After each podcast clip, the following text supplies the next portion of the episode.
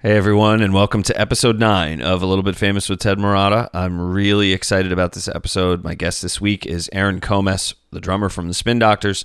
He was a huge influence on me as a drummer, and uh, we have great talk, and you're going to hear it all in just a minute.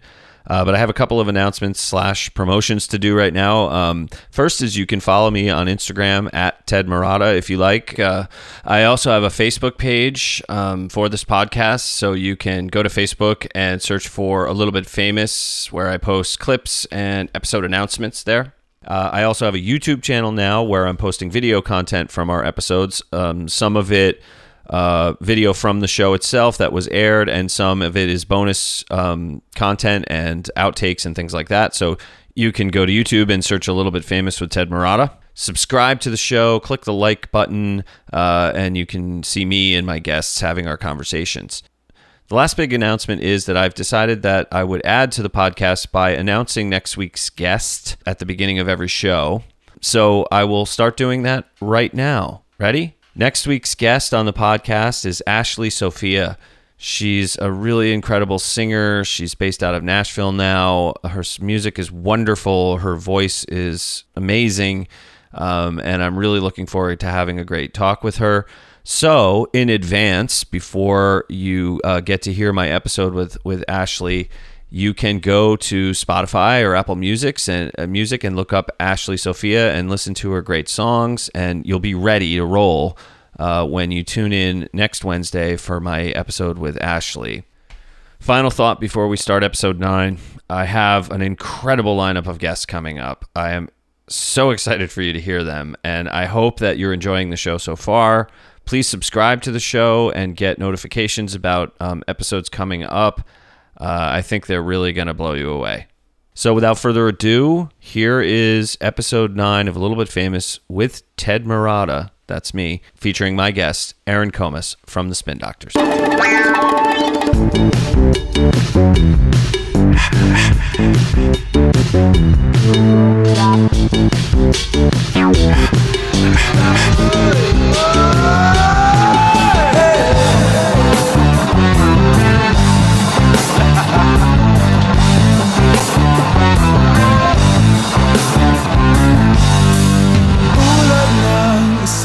My guest today is Aaron Comess. He's a drummer and one of the founding members of the band Spin Doctors. Since then, he's produced records for other artists. He's worked as a session drummer on many records, and the Spin Doctors are currently working on material for a new record, uh, which I assume will be out soon. Is that true, Aaron? Well, we're just in the beginning phases of it, so you know. Okay. Hopefully, uh, we do intend on having a record out sometime next year. Okay, great. So, Aaron, welcome to the podcast. I'm truly honored to to have you on the show. Thanks, Ted. Thanks for having me. Yeah. Um, so I guess I I, I want to just say at the beginning, um, you know, I am I am a, a huge admirer of your playing. I'll, I'll, just fanboy out for just a second, and then we can move on. Um, I first heard you guys when I was in college. It was probably um, 1991 or 92 or somewhere around there. Your name had been floating around. Um, and I snuck into a little bar in Albany, New York called Bogies um, to see you guys play. And uh, I just immediately was drawn to your playing. And, uh, you know, like you played to me as a drummer like no one else I'd ever seen before. And I, I thought your style was unique. Um, and, and I particularly loved the sound of your drums, the sound of the toms and, and, and you know everything just sounded beautiful to me and um, both on recordings and also live. And i do have to ask you real quick this is a bit of a gear nerd question but what kind of a drum set were you playing back then in the early 90s well first of all thanks for the kind words. I appreciate that.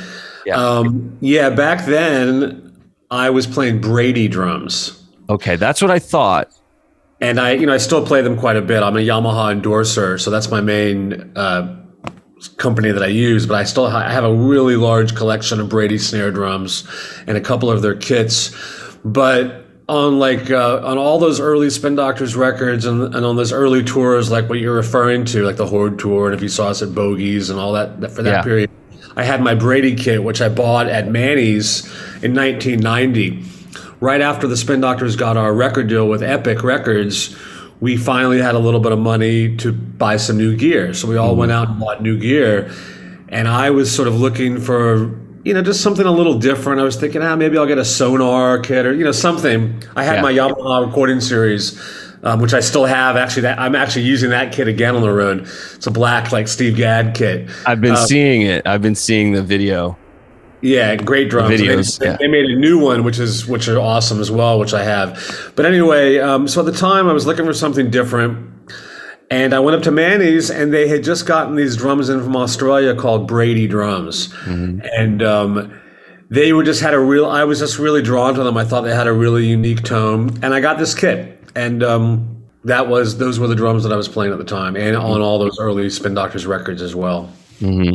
Yeah, I think I think the thing. Well, there were many things about your playing that that you know kind of mesmerized me. Really, I mean, I I go. I've seen a lot of bands play, and as a drummer, I obviously do pay some attention to the drummer, and I'm kind of watching the drummer. But I think for you in particular, I couldn't take my eyes off you while you were playing. I was just so impressed with with some of the things that you were doing. You know, as a I'm a ch- I'm a child of the 70s and 80s. You know, and and the music of the 70s and 80s was a lot of kind of gated drums, a lot of uh, you know gated reverb, and and especially in the 80s. You know, and one thing you were really not hearing in on those uh, songs was nuance uh, or things like ghost notes. And uh, so when I first saw you play, and and many many times I saw you guys play afterward, that was the thing that really caught my ear was your your finesse, and and, and the ghost note thing was a really big thing, and that wasn't that was really one of the biggest influences on me and my playing was that I began to cultivate, you know, the use of ghost notes when I was playing because of of of seeing you. And um, I know now that from what I've at least from what I've seen in the videos that you've been playing basically playing a four piece kit for a while now. When did you transition into playing a a smaller kit? Yeah, I mean, I guess I've always sort of experimented with different size kits, but I mean, I you know back then I always had two toms up front, you know, and either one or two floor toms, and uh, you know, you know, you that's just what I was into then. I was, you know, I think we all generally have bigger kits when we're younger. I mean, look, when I was when I was 13, I had the Neil Peart kit. I had six yeah, right. Yeah, yeah, right. Yeah. And over Yeah. time, I just sort of found that I didn't need as much, and I, I sort of found that like, I the drums sounded better in the studio sometimes if there weren't as many of them ringing. And I just, you know, I just just as time has gone on, I just the way I play, the way my style has developed over the years, the four piece just works for me. But Yeah. back then, you know, that was the that was what I was using, and obviously, if you listen to you know like Pocketful of Kryptonite record, you can hear there's some fills that go all the way around the toms and stuff. Yeah. Uh, but it was just uh, a gradual transition to a sort of a smaller kit, you know. Uh-huh. You, you know, what's kind of funny is I I I've gone back and forth because when I I got my first real kit, I had like a you know somewhat of a garage band kit for a while when we first started touring, and then uh, we were in, doing a show out in Boulder, Colorado, and I walked into um, Sandy's drum shop in Boulder, and there was a, a set of Premier Signias, you know, brand new, beautiful, you know, English made maple drums. And I bought them and they had a, they came with a bunch of toms. So all of a sudden for, for a year or so, I was touring with all the toms. Yeah. And then being a hard road dog kind of band, I, I, I realized, you know, this is, this is way more work than it needs to be. And for the, for the next eight plus years, nine years, I toured with just a four piece and, and, and did that for years and years after we got off the road uh, you know, at the level that we were playing before. But now, when I'm back in my in my studio in my home, I've gone back to having more toms out, just to have more kind of flavor approaches. Um, and uh, I didn't mean to turn this into a just like drum talk 101, but I figured I'd get some of this out of the way in the in the beginning. Yeah, I mean, it's and, fun. I mean, I like this- my my basic standard setup now is like you know four piece, three cymbals, hi hat. Yeah. Very simple. Yeah. You know, look, sometimes it's nice to if you add a tom or you add something, it'll make you play things that you wouldn't normally play. So, like from a creative point of view, switching up the rig can be a really effective thing to do just to come up with something different. Because, like for me, I'm so used to playing a four piece. As soon as I put another tom up, or it's going to make me do some different stuff that I wouldn't normally do. So that that Yeah. can be a real that can be a really cool thing. But back then, you know, I mean, I mean, I was coming when I think about like when the Spin Doctors formed, which was 1988, right when I moved to New York. And by the time you saw us, it was probably sounds like it was around 90 or 91. Yeah. Uh, and when we went in the studio, it was around 91. You know, I was coming out of drummers like the guys that I was that were my real heroes at the time. You know, were like guys like Steve Gadd. You know, Mm-hmm. and uh, look at his kid. I mean, he had like two toms and two floor toms. So you know, that's that's where that kind of came from. Or Vinnie Colaiuta, even Bernard Purdie, who, you know, when I listen back to those records now, Purdie's probably my biggest influence in a lot of ways, and I and and and I really hear it when I go back because at the time, not only do I just lo- I've always loved his playing, I was actually studying with him in New York City.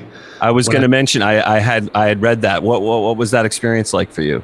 It was great. It was right when I moved to New York in '88. I was going to the new school, and I I studied with Bernard Purdie that whole year. So, and and Purdie also. I mean, he played anything. He would play anything. But I I'd see him, and he, he'd have two toms a lot of times, you know. And I remember he I remember he would do. He was everything about his playing was just so groove oriented. One thing I learned about Purdie just from being able to sit and watch him up close, go see, going to see him at gigs, or he would do things at the school, you know, outside of our own lessons. I remember he would do these fills. He would be grooving along, and he would just do the simplest fill. You know, he'd just be like, he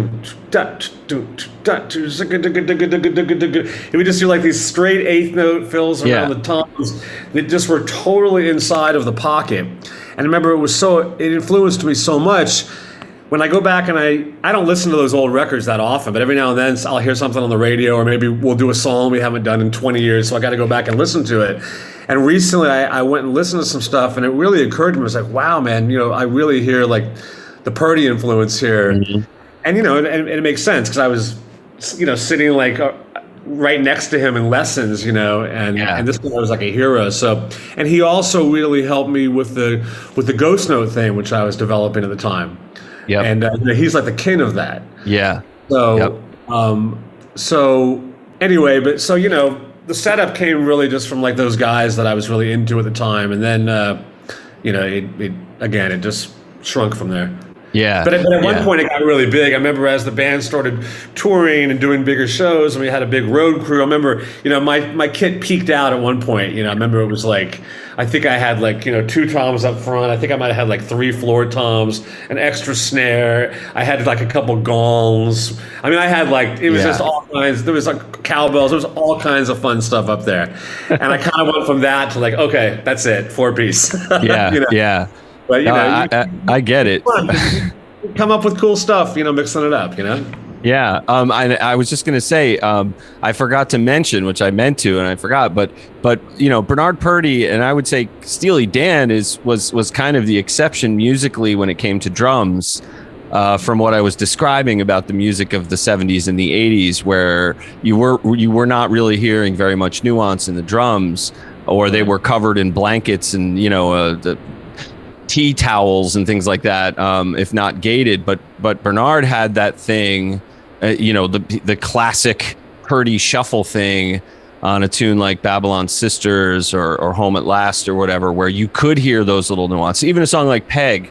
Um, uh, with Rick Marotta, where you can hear no relation, by the way, but where Rick Marotta was, you know, you could get you can hear those little nuances, and and um, I always loved that. I always wondered why did why were they even before I knew anything about any of it. I was I had no experience in a studio or anything. I was just a kid. I always used to think, why are they sort of sucking the life out of the drums, and then Yeah. trying to put it back artificially through reverbs and you know white noise samples and things like that. I mean, I think it's like anything. Every decade, you know, there's the the latest technology that comes out, and people use it in the studio, and and, and something becomes popular, and then everybody sort of jumps on that bandwagon. You know, so I mean, I was never a big fan of that stuff in the '80s. I mean, I, I definitely. Um, came from more of you know the music that I grew up listening to was more of as far as rock was like from the 60s and 70s and some stuff from the 80s but I, I wasn't a big fan of that but it's funny because now I actually a lot of that stuff that really annoyed me back then I actually really like now there's so much like there's a lot of a ton of personality Yeah. in the 80s you know Yeah. Um, oh my God. I know what you well- mean. The 80s. and there's some great stuff. I mean, like the Phil Collins thing, and that's a great example of like using that stuff in a really cool way. But I definitely wasn't into it, and the band wasn't into it. So when we were when we were going in the studio to make Pocketful of Kryptonite, I mean, this is like early '90s, so it was Yeah. like, you know, there was still a lot of that. You still had people in the industry that were trying to copy the, the '80s sound, you know, Mm-hmm. And but we had moved on. I think most of the and you look at all the artists that actually seemed to do well were the ones that stuck to their guns and did their own thing. And there was sort of a new sound that that emerged in the early '90s. You know, um, that Absolutely. was it was more organic. But I can tell you, like when we went in the studio, like here's a great example. I love telling this story. You know, when we when we we were at the power station in New York City, and we were doing. I remember when we were cutting Two Princes, and um, they were really trying to get me to play like I had my Brady my Brady set up, and I had I knew that I wanted to play this Brady piccolo snare on that song, but they were really trying to get me to play a really big deep Ludwig, mm. and they wanted to have this massive room sound. They were they were sort of still sort of going after that '80s thing, just sort of you know, I think a lot of people think, well, this is what you're supposed to do. This is these were if you look at the hit songs, you know, and we were like, no, this we're not. We don't want to do that. It's not. We have our own sound, you know, and like I'm, mm-hmm. try, I have my own sound, and it's part of the band sound, and and I I stuck to my guns, and the band members, you know, Chris and Eric and Mark, everybody stuck with me, and we spent like, and this was still when people were spending like five hours on a snare sound. you Yeah, know? right. It was that world. That world still existed. It doesn't really exist anymore. People realize like. You know, if you can't get a, a drum to sound good pretty quick, then there's something wrong. You know. Yeah, Back then, people would spend all day on drum sounds. You know, Mm-hmm. and so we literally spent a good part of the day, you know, on this snare drum shit. You know, and finally, we won. And you know, we got our way, and, and it's a good thing we did. Or who Yeah. knows? You know, I mean, I can't really imagine two princes with a big, deep, gated Ludwig snare. Oh yeah. But um, and even even when we were mixing, I remember it was sort of like this push pull between like.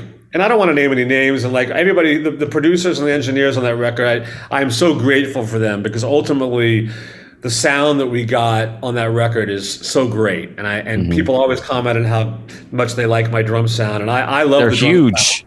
They're, they're great. huge. It's Yeah. a good balance between sort of this big sound with a lot of room, but there's also an organic quality, and you can hear all the Yes. notes. But like you know, it was a it was a it was a it was sort of a collaboration between like the producers and engineers really would all they would always crank the room and the reverb real high, and then I would come over and I'd turn it down. You know, if I had my way, it would have been really dry, and if they had their way, it would have been really wet. But ultimately, between sort of the I don't want to say fighting, but between our disagreement of what they wanted and what I wanted, where we ended up was was just perfect. You know what I mean? Yeah, so I'm, really- I I'm really agree. grateful. I'm really grateful to that. But um, you know, had we had we sort of listened to what really all along with us from the from from the sound to the sort of decision making with touring and career moves, you know, had we listened to the record company, that we would have not gotten anywhere. Like we Right. really stuck, really stuck to our. I don't think a lot of people realize that about us. I mean, a lot of people are like, "Oh, the Spin Doctors, they." You know, you have a big hit. People are like, "Oh, they sold out," or they were, like, Right. you know, whatever. It's just the Right. easy. That's sort of the obvious thing to say. Yeah. But the truth is, like, we really, really were a band that like stuck to our guns. We were like a real self-made machine.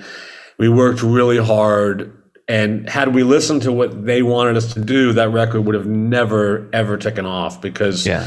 they wanted us to come home off the road, and they didn't. You know, they really didn't believe in the record. Um, like a year in, you know, we were doing very well um, just based on our own touring. And um, I'll never forget the record company. We had a meeting, and they were like, "Okay, you, got- you know, you guys really don't have any image. You need some tattoos. you know, you you know, you, there's no there's, no- there's no hits on this record. Um, it's not happening. The record's dead." come back and make another record. And we were like, you know, I got to tell you, I mean, we're, we're actually out there in our van and we're like packing clubs around the country. We're, we're making money, no thanks to you guys at all. We're not taking any of your money. We're a self made machine. We, we, we're feeling this buzz out there. Maybe you should consider like helping us a little bit with some promo and maybe maybe why not like release Jimmy Olsen Blues or Little Miss Wrong or Two Princes you know they're like ah nah nah nah so we decided between uh, amongst ourselves and our manager that we were going to just go back on the road and we felt like some spark you know things were, were moving. Mm-hmm. Regardless of whether the record was a hit or not things were really growing and building. We didn't want to like sort of kill that momentum at the time.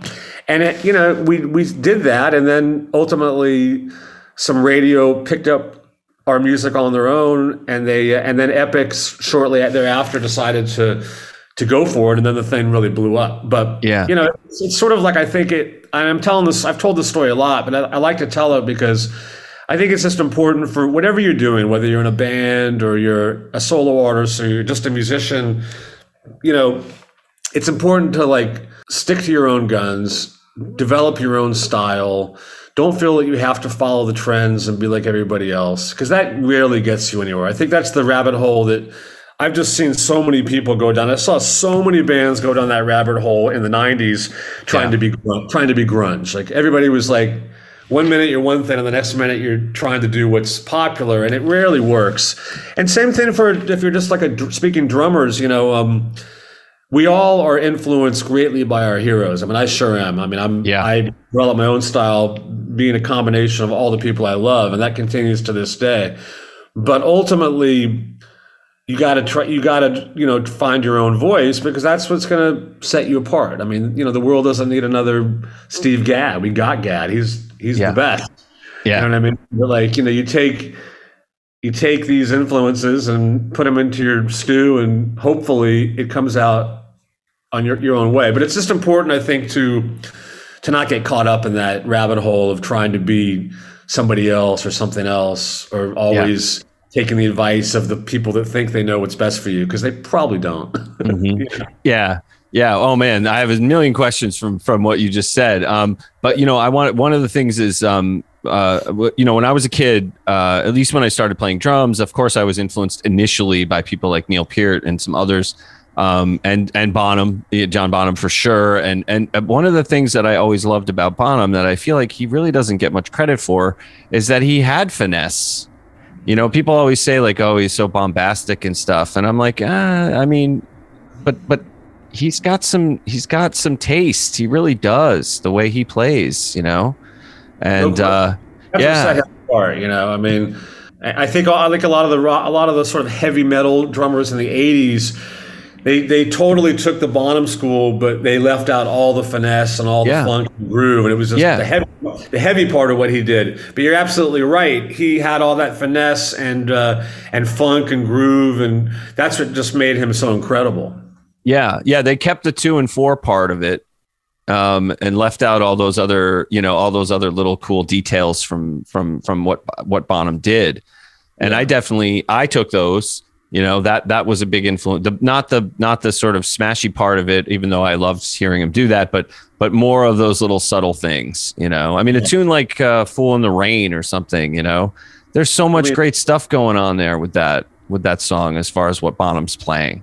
Yeah. I mean incredible. I'm as well for me i mean he's one of my very biggest influences to this day i mean you know anytime you need to sort of hit that certain thing, you just channel Bonham, and it's so helpful. I mean, he, he, you know, he's he's the he's the greatest rock drummer ever. I mean, there's there's no question. The guy's just, it's amazing. It's really just kind of mind boggling. Yeah, yeah. I mean, I agree. Um, and I I I could say I, I I'm curious to ask you. It seems like kind of a you know worn out question to ask a drummer. You know, what were your influences? But since we're talking about it if someone just looked at me and said, "What are what are your top three influences?"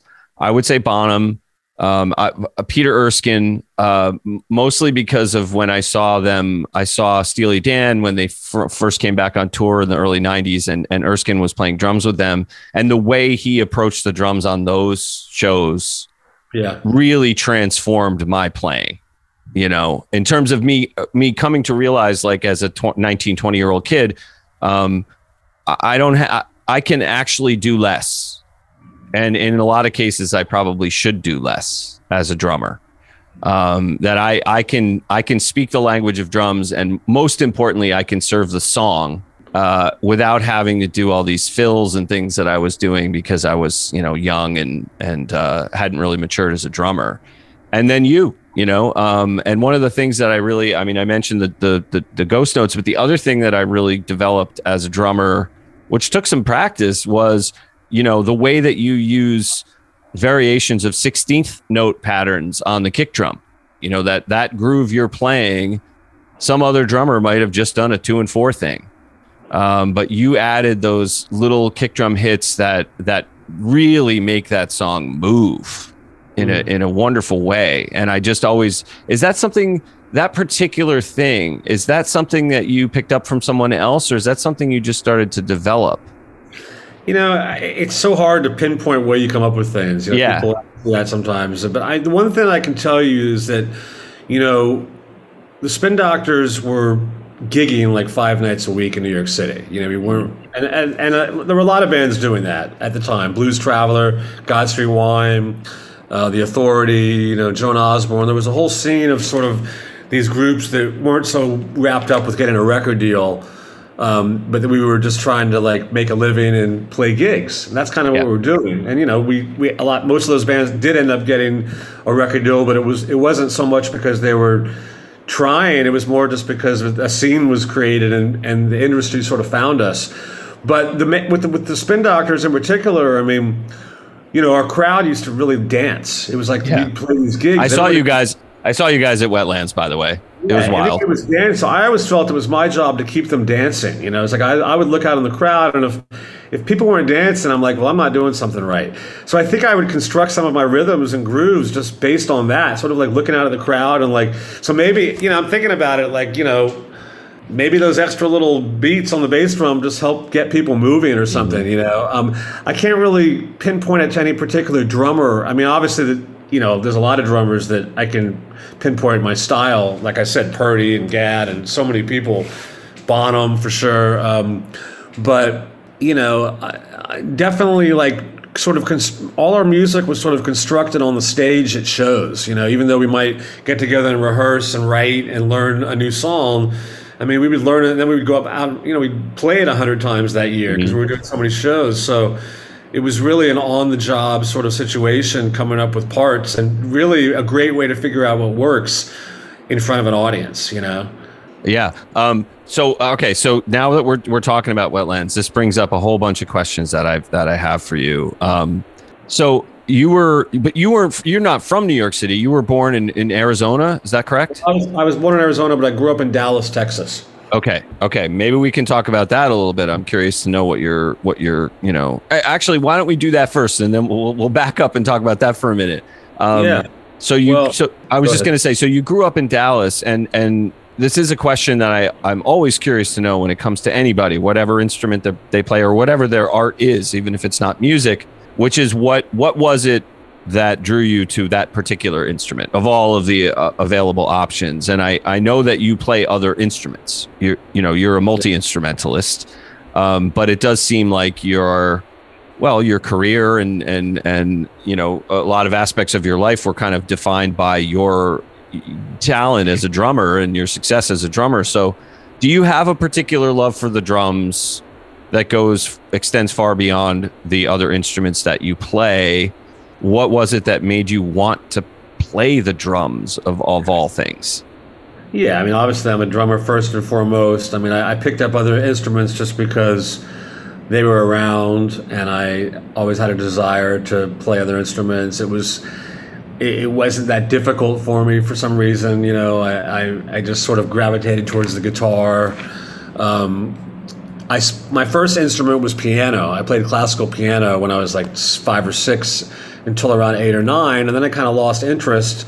And you know, I just decided I wanted to play drums, mm-hmm. and so I asked my. I can't even remember exactly why. I mean, I know we had these. We used to have these two little bongo drums that my uncle gave us, and me and my brother would sort of do little concerts and jam around. And I was just like, yeah, I want to take. I want to take drum lessons. So I told my parents, and they called up the local music store, Brook Mays in Dallas, and found me a teacher.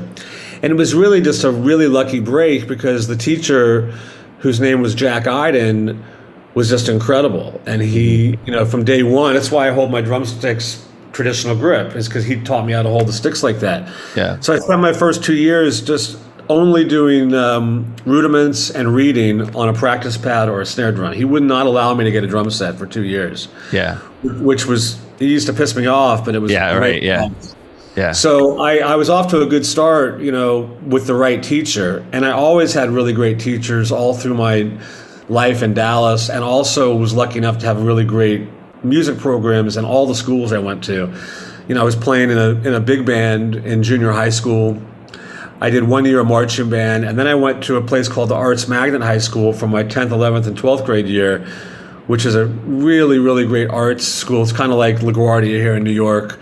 Um, and I was doing music half the day, and I was playing in a small combo. I was playing in big band, symphony orchestra, music theory, and I had all these great musician friends. So we'd be jamming after school, and I'd be taking private lessons. I had a great private uh, teacher named uh, Henry Oxdell, who was the head uh, drum teacher up at North Texas State University. So I was just lucky to be like somebody that had great teachers and great music programs growing up. And I was super motivated. I mean, I knew like there was no question in my mind from a very early age that I was going to be a professional musician, you know? Mm-hmm. Um, and that's really remember, interesting. Yeah. I mean, I, mean, I remember, I remember uh, another thing I like to tell when people ask is, um, I'll never forget, I used to take a bus to school in the seventh grade. I went to Walker Middle School and my friend Ralph Time, who was a year older, he was also a drummer. I remember we were walking off the bus, and he asked me, he said, well, "What do you, you know, what do you want to do when you grow up?" And I'm 12, and I'm in seventh grade, and I said, "I'm going to be a professional musician." And I remember saying it, but I there was like I meant it. It wasn't like I was just saying like I'm going to be a rock star. I'm going to be like a whatever. You know, I, it, it wasn't about that at all. It was like I I knew exactly what I wanted to do and uh, you know I loved it and I was really motivated. So I really always put in a lot of work and a lot of time and effort from a really young age, which continues to this day. I mean, I'm still like an avid practicer, and uh, you know, so I think. Um, but getting back to your question about Dallas, it was a really great place to grow up musically. Also, I think it you know it was a cool influence on my playing because you know, there's a really good like uh, Texas blues scene down there. So I was doing a lot of blues mm-hmm. gigs, and I was actually playing in a blues band on bass uh, as well as drums. I also did a lot of jazz gigs. I was in rock bands, but I think like you know, you study the music around different parts of the world and even in different parts of the country, and there's different sort of feels.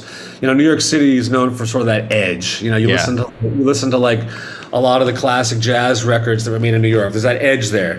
And then the West Coast is known for a little more of a laid back thing. And then the South, you know, is also laid back. And Texas and Oklahoma and New Orleans, that whole pocket, you know, everything tends to be a little more laid back behind the beat. And I've always sort of been the kind of drummer that plays a little more, you know, behind the beat. I don't like I don't like to push too much. Um, and when I came to New York, all of a sudden it was different for me because a lot of the musicians up here were like there's this energy.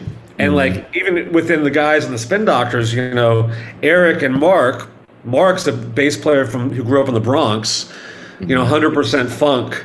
He, mm-hmm. he never heard of Led Zeppelin or the Stones or any of those bands. He strictly from the funk, and yeah. he had this real edge in his playing. And Eric, you know, was from the East Coast and Canada, and he also real sort of rock blues school, also a real edgy player. So these mm-hmm. guys they tended to sort of sit more on top of the beat, and I would sit more behind the beat. And Chris, our singer, really is always just he's got a great time, and he's always just sort of like dead in the middle. Like he he really locks in with me really well. Um, mm-hmm. But it was interesting because we had this sort of push pull in our groove, and it you know I pulled them back, they pulled me forward. You find that happy medium. Yeah. But, but the Texas thing definitely, um, to this day, I mean, it's definitely something that is a big part of my sort of pocket. I think you know. Yeah. What? How old were you when you came to New York? Well, right after I graduated high school in '86, and I did one year at Berklee in Boston. I had a great year at Berklee. and then I moved back to Dallas for a year and just played gigs around town. And then I moved up to New York in '88. Okay. Okay, so I mean, really, things happened pretty fast But when you got to New York City, and I mean, in the cosmic sense, you know, um, yeah. you you guys you guys came together right around that time, right? I mean, we, I met I met Chris and Eric at, at, the new. I was going to the new school, yeah. as were Chris and Eric, and I met those guys like about a month after I had been here. You know, Eric yeah. Eric had no Eric knew Chris, and they were putting a band together, and Eric heard me and asked me if I was interested and this all happened like pretty much right when I moved to town. So yeah, it was yeah. real quickly, you know, the the band, the first sort of incarnations of the band started, you know, that fall of '88. Yeah. Okay. So now now there's some sort of bigger bigger questions um, having to do with the scene, and from my perspective and from my experience, you know, I I um, First of all, I did, at seven years old, I may have dreamed about becoming a professional musician, but I never told anyone that. Um, it wasn't until I was like 18 years old that I said out loud, "This is what I'm going to do." But when I did get into this band uh, called Ominous Seapods, we were we are a jam band, and when as we started to get on the road and tour and do all those kinds of things, we we sort of understood that there was a a second wave happening. That was the phrase that was used a lot. You know, you had you had the Grateful Dead, the grandfathers up there on the top, and then there was this second wave starting to emerge. And I think the first Horde tour is a great example of of the you know the kind of population of the second wave. You know, if if I remember correctly, that when I saw the, that first Horde tour, it was you guys and it was Blues Traveler and Phish and Widespread Panic and Aquarium Rescue Unit. And to us, that was a group of bands who had started to begin to establish themselves uh, on this circuit that really hadn't quite it was still kind of zygotic you know there was this stuff happening and and but there was a ton of energy and buzz about it especially the New York music scene. Um, for us as a band that was playing literally every dive bar, you know, from from the Nightingale Bar to McGovern's to Desmond's to some you know West End Gate up on you know all over town, but dreaming and dreaming of the day that we could finally get into wetlands, you know, and it was like the biggest deal when we started headlining the wetlands. But we all we we understood you guys to be at the at the you know we were sort of driving puttering slowly maybe to get to the airport you guys were on the runway and and there was a lot happening for you guys did you did you guys or did you personally and or did you and the rest of the members of the band were you comfortable being in part of of what was seemingly a new jam band scene or community? Did you were you comfortable being identified? Because you definitely did jam. I mean you guys used to to to jam you know a lot and and and were great at it. Um, but did you feel okay or comfortable in that world yeah, I mean, you know, we we were already had this strong scene in New York City, like with Blues Traveler. You know, we were like yeah. we played tons of gigs with them. We were all really good friends. So, you know, doing anything with them just felt completely natural. Um, and the whole idea of the Horde tour, because we all kind of we all got up, got together, and came up with this idea. The idea was like all the bands that were on that first tour that you named. The thing that we all shared in common, even more than the music, was sort of the attitude. Like we were we were touring bands. We were self sufficient. We were um, we were doing different set lists. We were stretching out our songs. Um, but our music all sounded really different. I mean, we don't sound anything yeah. like Phish. Or, no. You know, everybody, it was a great musical bill because although we shared a lot of same qualities, there was really very different types of bands. But the idea was like all these bands are doing well, but if we all get ourselves together, let's go out this summer and play really big venues. Mm-hmm. And that and it worked, you know. And um, but you know, then it like like like always, you know, media starts naming things. You know, mm-hmm. I remember mm-hmm. they had that they had that article in Rolling Stone that was sort of focused on us, Phish, and Blues Traveler. I think it was right before the Horde tour, and they they labeled it neo hippie movement. You know, right? Yeah, yeah, yeah. We, we, just all laughed at it. We were like, yeah. well, you know, it's like. You know, that's just what people do. They put a name on something like neo hippie. What the hell is that? You know? Yeah, yeah, yeah. Yeah. So whatever. And you know, I mean, we've been called so many things. You know, it's like I, I, never paid attention to it, but yeah, I mean, it was cool to be part of that. Uh, it was a it was an exciting time, and you felt like something new was happening, and it was sort of based in like something that had happened before, like with the Grateful Dead, you know. And I and I grew up being a big Dead fan, so mm-hmm. to have any sort of association with that felt pretty cool. Mm-hmm. Um, but we never paid attention to labels, and and I, and you know, I think um, you know, musically I don't know how you describe this. I mean, again, we we've been called so many different things that make really no sense. I mean, so it's like, right? You know, on one hand, people are like they're the new Grateful Dead, and the other article says, oh, they they're the new Steve Miller, and then it's like the you know, it's like, yeah, you know, whatever. We're we're yeah. us. Yeah. So, well, you never really paid much attention, but but that was a great great time, and the Horde tour in particular was a really really really fun tour. I think. Yeah. I, I think any of those bands to this day would say that we all had a really good time, you know? Mm-hmm. Yeah. I mean, I, I, felt, I felt it as an audience member, and uh, you know, it was it was. It, I saw you guys in Syracuse for one of the for the first on that first Horde tour, and it seemed like I mean this was years ago, you know, but it seemed like it was like three months later that you guys went from playing a place like Bogies in Albany to playing the Palace in all the Palace Theater in Albany, and you know, it felt like things were moving really fast to me as an observer. I don't know how it felt for you guys, but well, they were, and that you know, it's interesting because the Horde tour, you know, and we kind of arranged, we we switched the the order of when all the bands would play based on sort of regions and people's numbers in those regions. So like okay. you know, as, we got, as we got up to the East Coast, you know, our we were a little higher on the bill. Down south, you had like widespread panic on the top of the bill or Phish or whatever. But um, what was interesting was right in the middle of that tour, Little Miss Wrong started to like kind of became a hit. It, like okay. they they'd finally you know started pushing us on radio, and so Little Miss was blowing up on the radio, and our record started to chart, and like everything like started to become sort of mainstream during Horde. And it was interesting because here we are on this like you know hippie festival, right, Deadhead. Right, right, right. Nobody's interested in hit songs on this thing.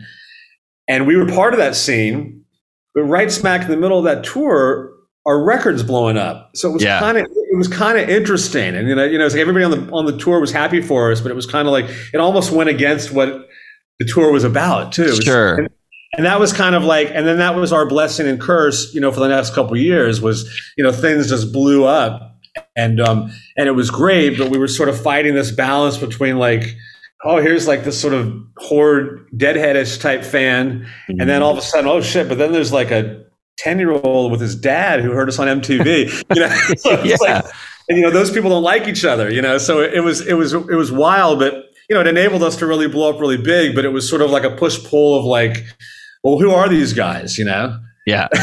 I, I, I understand. I get that. And I've talked, you know, I, I've talked to a lot of bands and, you know, we played with a ton of bands that, that kind of went through this it was a weird time because there was like on some level being in a jam band could could sometimes work against you because it was it was also the time that Nirvana and Pearl Jam and all these other bands were blowing up. Um, uh, but at the same time, the way that you guys did it and the way that other bands were doing it and the way we did it was to just try to be a really damn good live band, get some word of mouth going, get people to show up without any of the label support or any of that nonsense, but just to just work your way up and become self-sustaining as you described it. And uh, and some of the bands i mean you guys were an example that. We all wa- we watched in real time you know you got signed and then bang bang bang. Um, but some other bands of our you know in our universe got signed and it, it kind of backfired in a in a big way you know they alienated their fans and on and on and on and on or they got signed and then the label didn't do anything with them uh, which was pretty common too yeah it's tough i mean again that that that happened to us. It's just it's just that we stuck to our guns, and eventually they they woke up and did do something, you know. But I yeah. mean, you know, I think you know, again, it's like we we didn't change our whole everything we did before we had a record deal or a record out. We just pretty much stuck to that program, even when the record came out, which was like tour, tour, tour, play great shows, keep coming back, you know, build up a fan base and that's what we did. I think sometimes people make the mistake they get a record deal and they just think, oh, now it's just all about having a hit or whatever. And so they maybe they don't do as many shows or they're doing the wrong kinds of shows. I mean, I don't really know. You know, it's mm-hmm. listen, man. I mean, it's we're, we're there's a lot of luck involved. Yeah. With having a hit record. I mean, we could have easily not been having this conversation right now. There's plenty of bands that deserve all that. It's just the stars just really have to align in so many ways. And and you know, and I mean, you got to be smart and stick to your guns, but it's it's also, and you have to have good songs and a good band and good record and good show. There's all that stuff that we can control, but there's a lot of stuff that you can't control. That really things have to come together, and it's just it, it's rare that they do. So it's not mm-hmm. like I, I you know, I mean. I, I definitely feel fortunate, you know, that we were able to achieve that for sure. I think that's, you know, it's it's a combination of a lot of things. Yeah, and as as the sort of legend is told um, from from from my where I live, which is in sort of the capital region of of of New York State, Um, and one of the radio stations that I used to listen to and still listen to all the time is a station out of Manchester, Vermont called 102.7 WEQX. And okay, there's the thumbs up we owe, because we owe it all to them. Okay, because that's that's the that's what I always heard, and I can tell you that I used to listen to the station all the time, and all of a sudden, you guys were getting played on that radio station all the time, and then things started happening, and I had always heard that EQX was sort of like the magic radio station that really kind of believed in you guys and and and made some and and and did a yep. lot to to to help you guys move up, you know. Jim McGuinn was the guy at WEQX, and they this was a this was shortly after we had that meeting with Epic and decided that we were going to stick to the go back on the road and not make another record yet. Jim McGuinn at EQX started playing Little Miss Wrong. This was back when you could just play a song. You know, everything's yeah. so programmed now. Um, and they put Little Miss Wrong on their playlist on their rotation, and the song went to number one. I mean, you you were there, so you remember yeah. probably all of a sudden your hair. Oh yeah. And and so Jim McGuinn wrote a letter to Richard Griffiths, who was the head of Epic Records at the time, and said, you know, this song is doing so well on our station. You would be insane not to release this song as a real single. This rec, this band, this record should be at least gold. You know, this is this is ridiculous, and that's exactly what did it. That letter and the and the proof that the song went to number one on WEQX and then they released Little Miss. They started at rock radio, and then we did the video, and then it went to pop radio, and it, you know, just blew up. And it was, mm-hmm. it's exactly that though. That was like that was the thing that sort of lit the, you know, lit the fire for us. Mm-hmm. And I think about, I mean, this is something I'm, I'm, I'm definitely curious to hear your thoughts on this, but um, all of the little micro moments that happen, you know, the fact that you decided to move to New York, um, that you met this very particular group of people, Chris and Eric, you know, um, and um, you you you started to sort of connect, and then you guys formed this band that is this incredible band and you got your tour. I don't know. I, am you know, all of those little moments that could have not gone either way. That you know, and, and to get to what you were saying about that, we wouldn't be even having this conversation right now. Um, it's just, it's always amazing to me how how life works like that. That's life, right? It's like you, yeah. you take one little element in your life, even if it's something that happens one day, and uh, it can change everything. you know, yeah. that's just yeah. the way the world is, right? It's, it, I mean, I think about that sometimes too. You know, and uh, and look, you know, I've been a, I'm happy with the way it turned out. I feel lucky. I'm psyched that. Uh, I'm in the Spin Doctors, and we've had our ups and downs, but it's been great. I'm grateful, and we're together, all four members, going strong. It's awesome. I really appreciate it. But you know, like we were saying before, I mean, I've I've I've been dedicated to being as best of a musician as I can and making a living at it since I was a kid. So I was gonna I was gonna do something, you know. I mean, I'd, yeah. be, I'd, be, I'd be doing something else if it wasn't for the band. But I'm I'm real grateful with how it turned out. Of course, sometimes I wonder, shit, I wonder what would have happened if I wouldn't have met those guys, you know? Yeah, yeah. Um, because who knows? But like, I'm glad I did, and it, you know, and it's uh, it is interesting though. That's that's just the way the world works, right? You you know, one little ch- ch- you know chance meeting, and you know something cool happens. Yeah, they they become in a way become destiny. Um, I'm not a believer in fate, but I believe that you know we make choices and they have consequences, and some of those consequences can alter the course of your life, and and that that certainly was one of those choices. You know. Um, yeah. I mean, and also, you know, I'm, I'm always, I'm always a, um, a big believer in, you know, opportunity yes. and preparation, being ready for when an opportunity, uh, particularly as like a, talking to like as a musician, you know, really it applies to anything, but we're talking music, music here, you know, seeing an opportunity and being ready, being prepared for that opportunity, but then making a decision whether you're going to take it or not, you know? Mm-hmm. So like with the band, you know, I came to New York thinking like I want to do I want to be a jazz drummer, I want to be a studio drummer, and I want to be in a famous rock band, you know, because mm-hmm. I've always equally been influenced by people that did all those things, you know, like yeah. Bonham, band guy, Tony Williams, Elvin Jones, jazz guys, you know, Bernard Purdie, Steve Gadd, studio guys. Right. I wanted to be all those guys. Yeah. Um, but and so what? So when I came to New York, I was sort of open to all that and really wanted to accomplish all those but the Spin Doctors presented itself, and I quickly was like, you know, this is a cool band. I, th- I, I can see some real potential here. Um, quickly, I saw that that um, it was fun to play with these guys, and that people liked it. You know, we were getting a response. So I said to myself, you know what, this is worth pursuing for a couple years. Mm-hmm. And um, but if it's not going anywhere after a year or two, I got to bow out and, and move on. I don't want to. I don't want to. You know, you can you can very quickly wake up in a situation five years later, and especially when you're young and like you know you missed all these opportunities. So like yeah.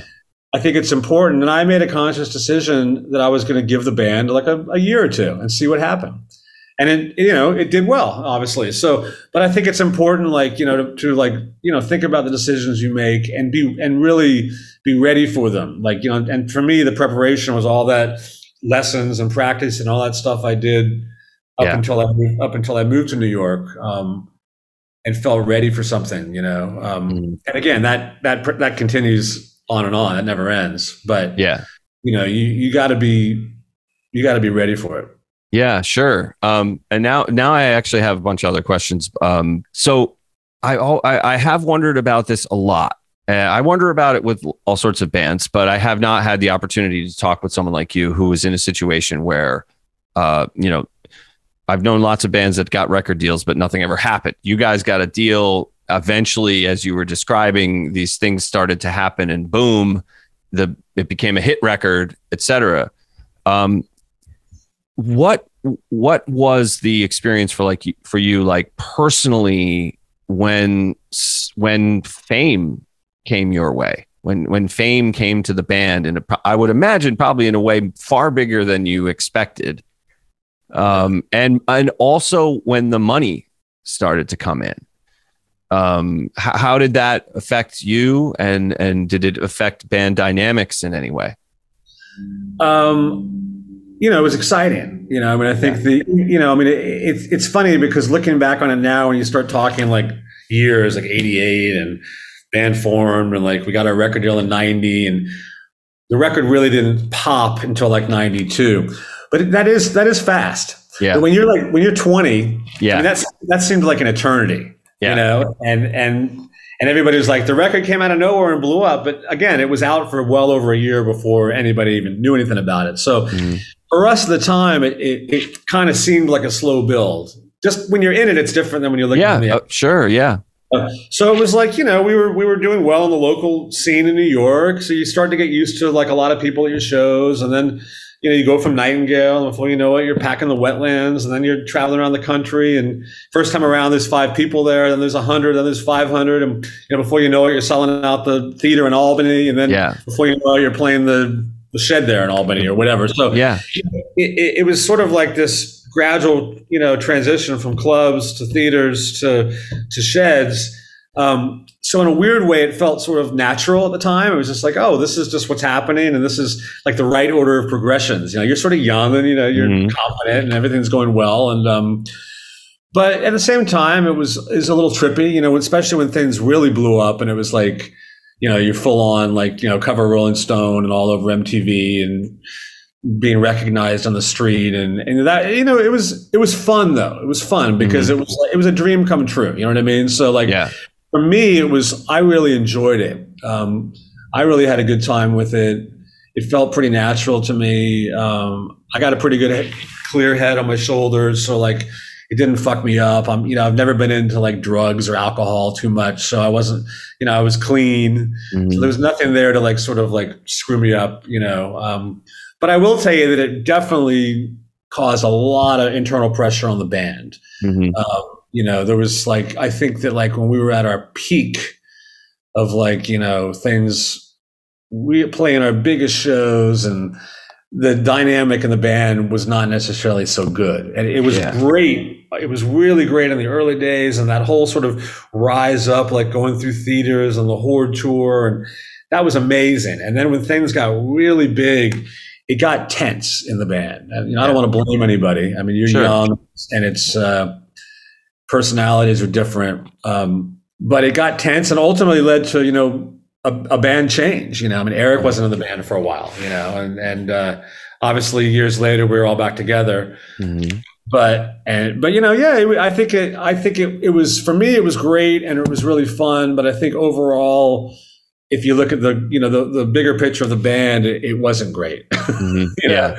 it was Yeah. tough and it was tense, and Yeah. uh, and ultimately, it, you know, for whatever reason, it did split up the band for a while. You know, I don't, I don't you don't want, I don't want to say it split up the band, but you know, personalities, personality conflicts, along with the pressure of of that, you know, led to a temporary split.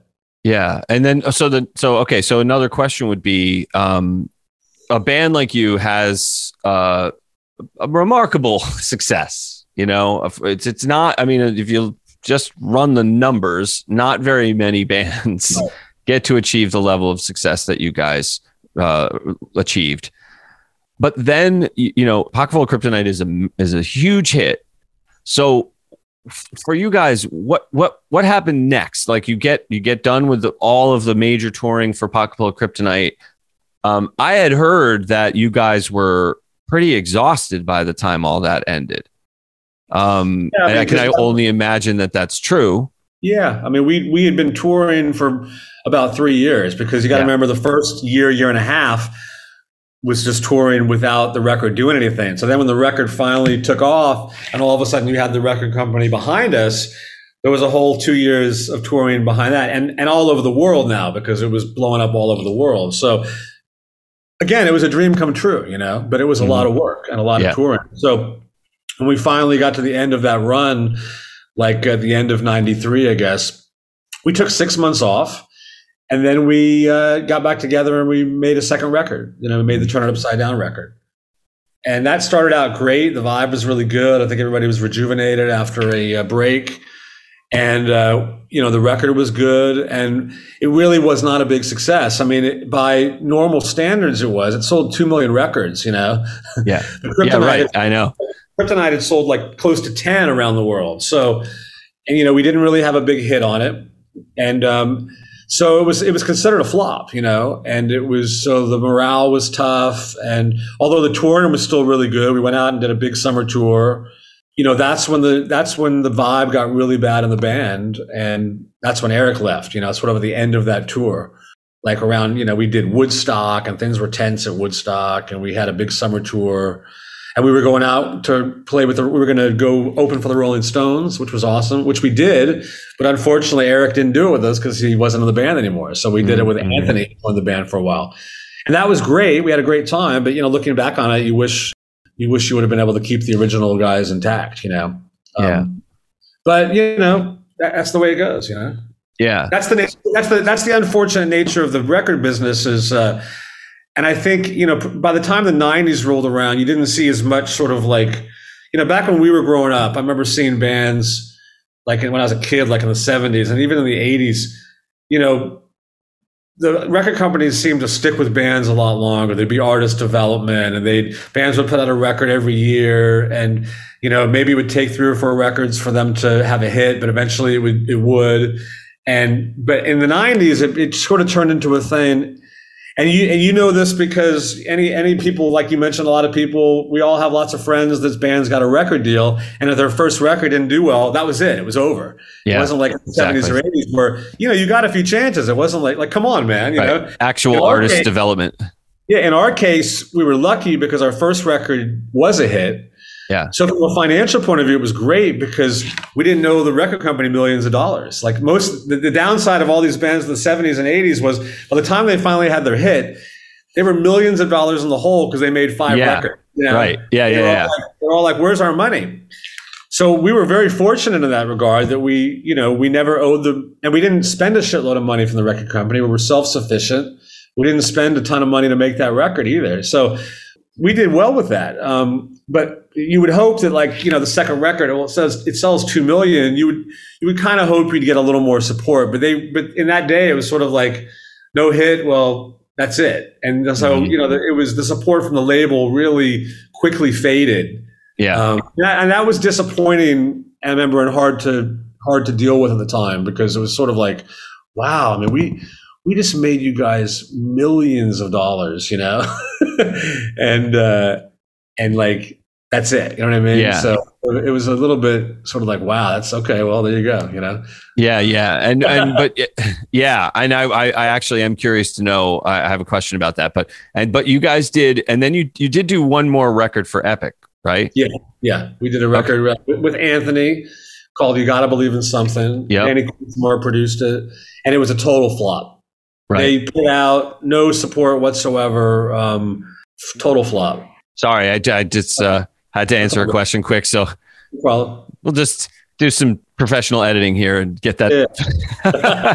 um, okay, so yeah, so my question actually is, um, you, I mean, you seem genuinely to be an extremely grounded and uh, and, and pretty, you know, just generally kind of together and and fairly contented human being, and you also seem like the kind of person who uh, might be able to handle things like that happening in your life because you as you said you wanted to be a professional musician. And i can i can imagine that you in your mind you're you're you're not thinking this is the massive existential moment here for me. My life is over. You know my, any chance of being a professional musician is over because your identity was so closely tied to the band or whatever. Um, but i do want to ask what was it like for you as you started to kind of see that ride coming to an end you know after the again, you're right. Massive success of the second album, but as far as commercially the label was concerned, whatever. And then the third album, and then eventually you guys were off Epic. Yeah. Uh, how did you personally kind of go through that process, and and did it?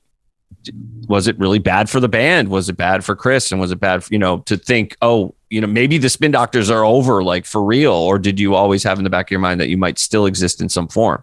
Yeah, I mean, I think it was it was a little bit of a tough pill to swallow at, at the time, but I also like I kind of always realized, you know, being having that sort of professional musician attitude and seeing having friends that had been through it before me and I always felt really grateful, you know, to have had what we had. And I always sort of realized like, you know, the, the ch- chances are this isn't going to stay at this level forever. You know, mm-hmm. chances are I realized like when we were at the peak of that, I mean, I remember yeah. having conversations. I remember like having conversations with people saying like, you know, it'd be great if this continued, but like chances are it's not. So like I got to be smart here. I'm not going to be one of these people that like spends all my money and like you know you got to. I sort of realized what was up. Mm-hmm. Um, and so, you know, so it wasn't really that big of a deal, you know, it was sort of like, you know, what I kind of expected, but, but it's disappointing. Um, and, and you know it's like you just go you know like anything you, you, go through those ups and downs i don't think we i think at the time we didn't really know if there was going to be a future of the band because the band had sort of split apart you know eric wasn't yeah. in anthony was in then we decided then we sort of disbanded again and we you know and it wasn't really until until the wetlands closed and asked us i got a call from uh, pete shapiro asking mm-hmm. me asking to see if I could get the four original guys back together to be one of the last shows at the venue. And that was really the thing that got us back together. I called everybody. I hadn't talked to Mark or Eric in a few years, you know. Me and Chris had remained close. Um, and I called them up and they were super cool and everybody was into it. And, uh, and we had a great gig and we've been, you know, going sort of, you know, that was sort of a slow start after that, but we've we've been back together ever since then. So, you know, if you look at like the 33 year history of the band, it's really just a small period that we weren't all together as the four of us, you know. Yeah. And and as as time goes on, here we are, you know, it's 2021. I mean, it's been 30 years since Pocketful of Kryptonite came out. You know, this yeah. August coming up in like a month, I it'll know. be the 30th anniversary. And you know, all that sort of any of the negative stuff that happened personality wise or career wise, from overexposure to ups and downs, all that stuff sort of goes away after thir- after that long, you know. And it's like people yeah. sort of, it's like enough time goes by, people remember all the good things they liked about you, and so now it's like our shows are awesome, you know. Like mm-hmm. we, we get great crowds, and it's also really cool because there's all these young people that are at our shows, you know, that have maybe rediscovered us from the radio, or maybe their parents were like are bringing their kids, you know. Yeah, yeah, yeah. And, it, and and really, there's no none of that sort of negative stuff that was certainly there for a while. Like, oh, those guys aren't cool, or they sold out, you know, all the bullshit. Are they a yeah. jam band? Are they a pop band? You know, right. None of that even exists anymore. you know what yeah, I mean? Yeah. That's, that's just all that's just all bullshit chatter that you go through when you're sort of in the middle of the the hype machine, and um, ultimately that stuff fades away, and people either like you or they don't, and it, it's Yeah. no big deal. So like, so we're so like it's all you know. So we got through any of that stuff that you're mentioning, and and uh, here we are today. You know what I mean? Mhm. So it's funny though, you know, and um, and I'm grateful because I think we're one of the few bands out there that is the original four members. You know, Mhm. you don't. There's a lot of bands that are out there touring still, and um, it's nice that it's the four guys. You know. Yeah. Yeah. I mean, there's some bands out there touring that don't even have the original lead singer. They're just a group Right, of anybody. musicians, and uh, yeah, yeah, they just right, original anybody. Foreigner, I don't. I don't even think Mick Jones shows up half the time. You know, it's Yeah, like yeah, yeah, they, yeah. yeah, but they sound fucking better than ever. It's so funny because uh, it's so funny that you mentioned that because I interviewed um, Dave Eggar, who's a cellist, a really amazing cellist, and he's Oh, yeah, he's yeah. on he's on the road with Foreigner as part of the of the you know the sort of mu- musical director uh, duo out there, and he was talking about Mick Jones and all that kind of stuff, and uh, Yeah. but but yeah, I mean, I think it's wonderful. I mean, I, I will say this, like going back going back to the Pocketful of Kryptonite record, you know, even uh, even on a song like Two Princes, not only is there just so much great stuff going on with the with the part you're playing and with the bass line and Chris's vocals and everything, but Eric contributes some really really lovely guitar parts on that song and some nice little hooks and stuff. And and that was one of those one of those songs and certainly the album that that just sort of made me think like this is a unit that that works incredibly well together. And so it's great to see that you guys are are back in you know in full Yeah, form I mean, now. I think that that song is a great example of us really at our best because it's just. I mean, there's very minimal overdubs on that. If you listen to it, it's basically it's basically just bass, guitar, and drums and a vocal. There's a little bit of background vocals at the end. You know, it's and it, you know it's one of the reasons why I think it sounds so good and so big. There's just not a lot of stuff on there. You know. Yeah. And that's that's always sort of been our our I think what what works best for us, you know, when when we when we sort of find our niche, come up with the right part, and and uh, don't try to get too uh, you know. Yeah, I I I, I want to just take one second to just completely indulge myself. Um, and I know I, I sent you a mes- message about it. Um, the the thing that you do with the when you're when you're hitting a tom and you're hitting the hi hat, a sort of open hi hat at the same time, is such a great. It's just a beautiful thing to do with the drum set that I I don't think I ever heard in my life before I saw you play it or heard you play it. Um, is that something that where you where you you're hitting not just cymbals and then hitting toms, but you're actually hitting this the hi hat and the tom simultaneously. Oh right, right, right. Yeah, like like oh yeah, that's like a Roy Haynes thing actually. Is that what that is? Roy- Okay. He does that a lot. Great jazz drummer. He does this thing where he's he does that thing between Yeah. the, his left hand, and uh, I totally got that from him. Oh, okay. Uh, but yeah, I think I, you're probably referring to like uh, what time is it? Like the yes, the, the, the sort of triplet ish. But I Uh, love kind of- I, I love that vibe. It's a cool sound, but that's a total Roy Haynes thing. That's like- interesting. well, I I, still okay. So you got it from Roy Haynes. I got it from you because I still do it sometimes. And I when I did the when I did uh, I played drums on Lo Faber's new record on one of the tunes. I did it. I was like, oh, this song absolutely calls for it. And I thought about you. I was like, oh, I'm totally lifting this. Um, uh, but That's nice to hear, and that's how we listen, man. We all lift from each other, you know, and it, and it ends up sounding like yourself. I mean, that's yeah, that's the whole deal. It's like this this language that we're all changing as we go and taking from each other and uh, making it our own, and that's the beauty of it, right? Yeah, uh, one hundred percent, and I love it. Um, I have two quick questions to ask before uh, before we get to the end of our conversation here. One of them, just because I'm curious, is is when did you start playing? Uh, when did you come to Yamaha drums? I pl- I bought a Yamaha kit when I was 16 in high school. It's my black recording series kit that I bought basically because of Steve Gadd. I still have that kit, and in fact, that's the kit that I've been using on the road. So like all summer long, Okay. that's the kit that's going to be there. And but I recently Yamaha sent me the new recording series kit, which they made, which are beautiful. But I about I guess it was about 15 years, 10 or 15 years ago. I had never, I never really endorsed drums. I always, I always endorsed cymbals and sticks and heads, but I used, you know, because I liked Brady so much back then, and I used Brady's. and they're a small. They were they're no longer making drums, but they're a very small company out of Australia. Yeah. And although although they've been really good to me, they couldn't offer full endorsements. They didn't have drums in ev- everywhere to to supply kits. You know, right. so you know when we were on the on the road, I would just bring my Brady kit. But as things, once we got into like the 2000s and mostly Spin Doctors, we do more, and even with other artists I play with, like Joan Osborne and different people I work with, most of the gigs I do are fly dates. It's rare that we go on, get a bus and leave for three months. We do mm-hmm. more like fly out of town for a couple of gigs, come back, fly. We fly back and forth from New York. That's how we do it, and it's it's nice. Yeah. Um, but in most cases, I need to have a drum kit supplied from a company. Mm-hmm. Um, it just so it just goes. Luckily, this summer our crew is actually driving to every show, so I get to use my own stuff, which is great.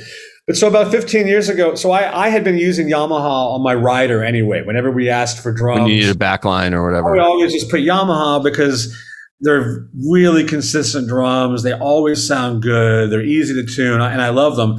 So I finally I was like, you know what, I should just endorse them. So I, I, I reached out, and I've mm. been an, I've been an endorser with them for probably 15 years now, and and they're they're a great company. Their their drummers are phenomenal, and I have that history with them because I, you know, I'm, again, I'm still playing the kit that I bought when I was a kid. Yeah, which is awesome. It sounds so good, and it's like a, you know, it feels like going home when you play that kit that you basically learned how yeah. to play on. You know? Sure.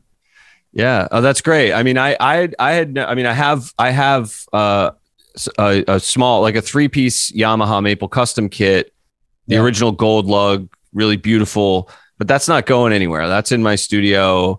Yeah. And I have a couple other really nice kits that I record with and stuff. And I just hate, I, I got tired of the idea of dragging them out on the road. Yeah. And uh, so I bought a Yamaha Stage Custom Birch kit.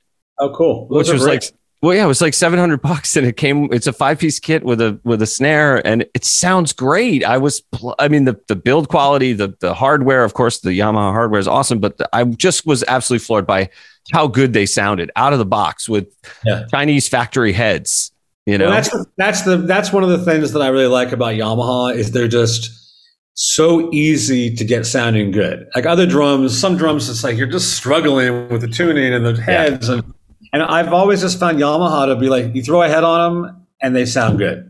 so yeah. you know it, that's that's they're just they're great, and they yeah. they're you know they they're they're a great company. They can supply a drum kit anywhere in the world. So they've been they've been really great. That's awesome.